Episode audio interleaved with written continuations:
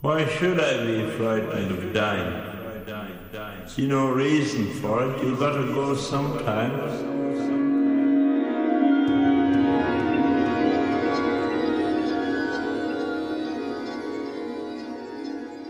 Hello, and welcome to the Sam Reed's Near Death Experiences podcast.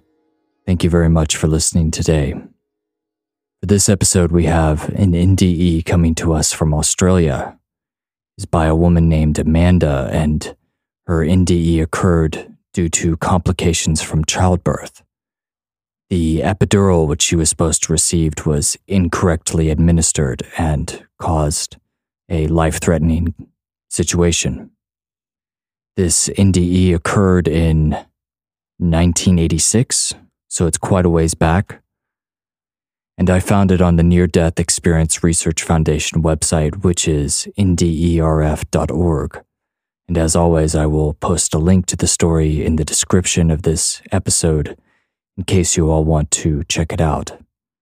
And I would highly recommend reading through some of the stories there on their website because it's a great resource for just browsing through people's experiences and their accounts. So, this was a powerful experience and sounds like one that she had a choice whether to stay or go and decided to stay and return to her body for her husband and her newborn child. There are often NDEs which happen around childbirth and they're particularly moving because of the, the meaning and the love that a mother giving birth to a child entails. And so I was really happy to get to share this one and to get to read it to you all. So, without any further ado, this is Amanda's near death experience. Quote Prior to having my first baby, I had been hospitalized before my due date as my baby wasn't moving enough. After a week in hospital and complete bed rest, this did not improve, and as I was nearing full term, a decision was made to induce me. I was taken to the birthing unit and hooked up to monitors, including a monitor inside, to check for any possible fetus distress. After several hours and what was considered little progress, the doctor decided to break my water to induce the baby to be born. After about 12 hours of being in labor, I was wanting to push, but the staff advised that I was not ready to push yet because I had not dilated fully. It was at this stage that I was offered an epidural, and my whole world changed. While my body was racked with pain from the contractions, the anesthetist asked me to try to keep still. This was almost impossible, but I did my best. All of a sudden, I could not feel my arms. No matter how hard I tried, I could not lift them. In a quiet voice, I told the medical staff who were present I was assured by the anesthetist that, quote, it is just your imagination, and, quote, you will feel them in a minute. I thought to myself, would I? Could I? No, this is not my imagination. As it turned out, the anesthetist had punctured the intercasing fluid within the spine, and the epidural was now making its way throughout my whole body and was not limiting to my lower half as it should be. I tried to speak, but I couldn't open my mouth. So I blinked rapidly, trying desperately to communicate my inability to move. Quickly after that, I couldn't even blink. That was when they started to react and to take things seriously. If we have to make a choice, you know to save the mother. I could hear and was trying so hard to communicate. No, save my baby first. But I couldn't communicate with them. I heard the anesthetist say, This is my first time I have done this on a pregnant woman, and I am never performing one of these again on a pregnant woman. I understood that I had stopped breathing now, and they were starting CPR. My body is flat on the bed. My spirit or soul was relaxed and without distress. I felt a pleasant, calming feeling, while myself removed all connection from my body the body is simply a vessel for the spirit, nothing more. I raise up and out of my body, and I look down at the mayhem below.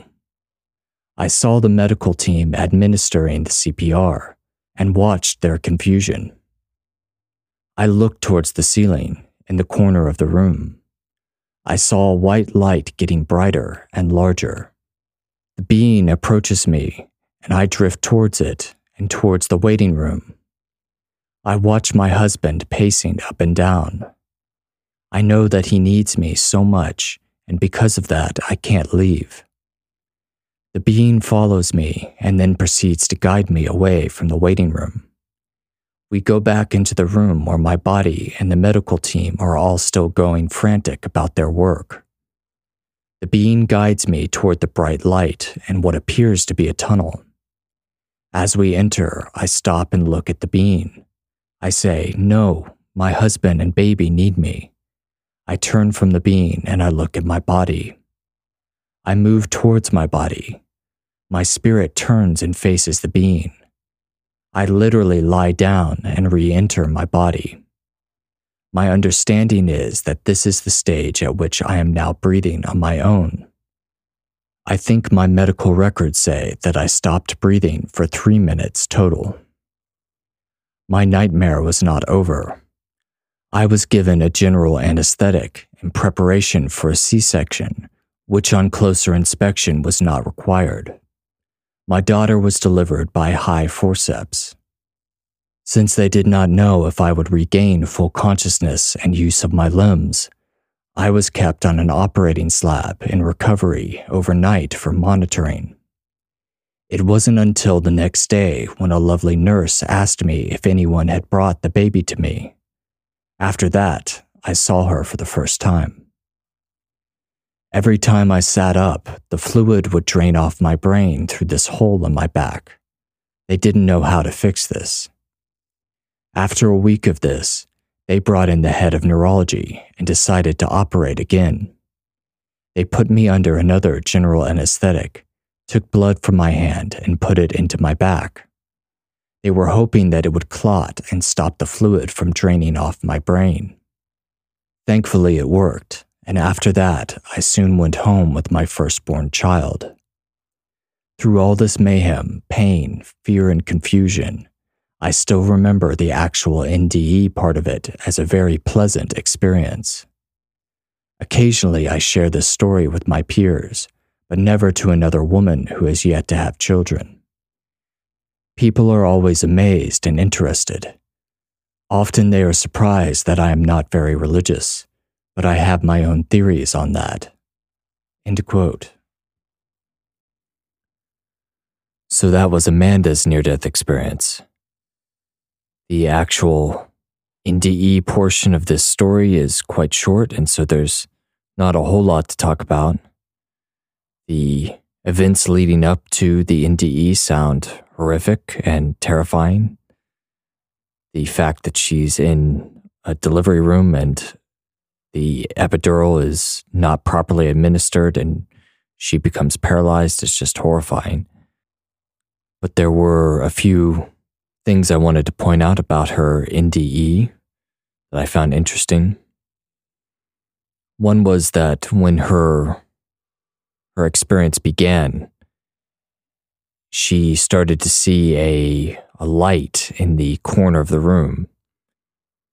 And I only wanted to mention that because that is a motif I've seen in other NDEs that someone's in a hospital room or something and the tunnel or the light that they experience forms in the corner or the upper right or upper left corner or something like that, which I think is very interesting and perhaps symbolic of a, a point where all lines, all angles meet, that that intimates something about what is being expressed by the experience, that it's at an angle at a corner, all the lines of the room come together into a single point, and that might be reflected in what the experience is conveying.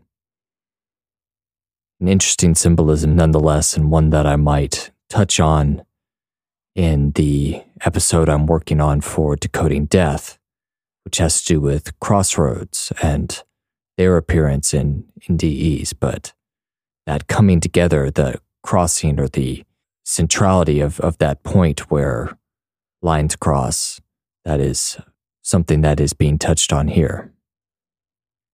She also mentions that when her experience was beginning that she felt no distress or anxiety, she was relaxed and calm, and that her spirit lifted free of her body in a way. And she talks about how the she felt the body was just a vessel for the spirit. And that's an interesting observation that our bodies are not much without that which animates them, which makes them move. Her experience does not feature any overt religious imagery, but there is a being who is in the light in the corner of the room who is guiding her towards that light, and she is torn. She wants to stay due to her husband and her newborn child. I've read other NDEs which have occurred during childbirth where the mother has a near death experience, and it's often very striking that the reason they return to their body or the reason they they cite for for coming back is for love of their child or for their family. And i think that's a very powerful thing to consider that the love between a mother and child can surpass even death in some cases, it seems. And on that hopeful note, I think we will wrap things up.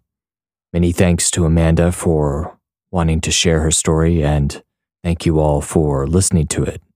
I hope you found something of value in that. If you enjoy this podcast, please leave a five star review on iTunes or whatever podcast platform you use, or share it with a friend because that really helps us out. I've been trying to get an episode out every week or so, so there will be more to come.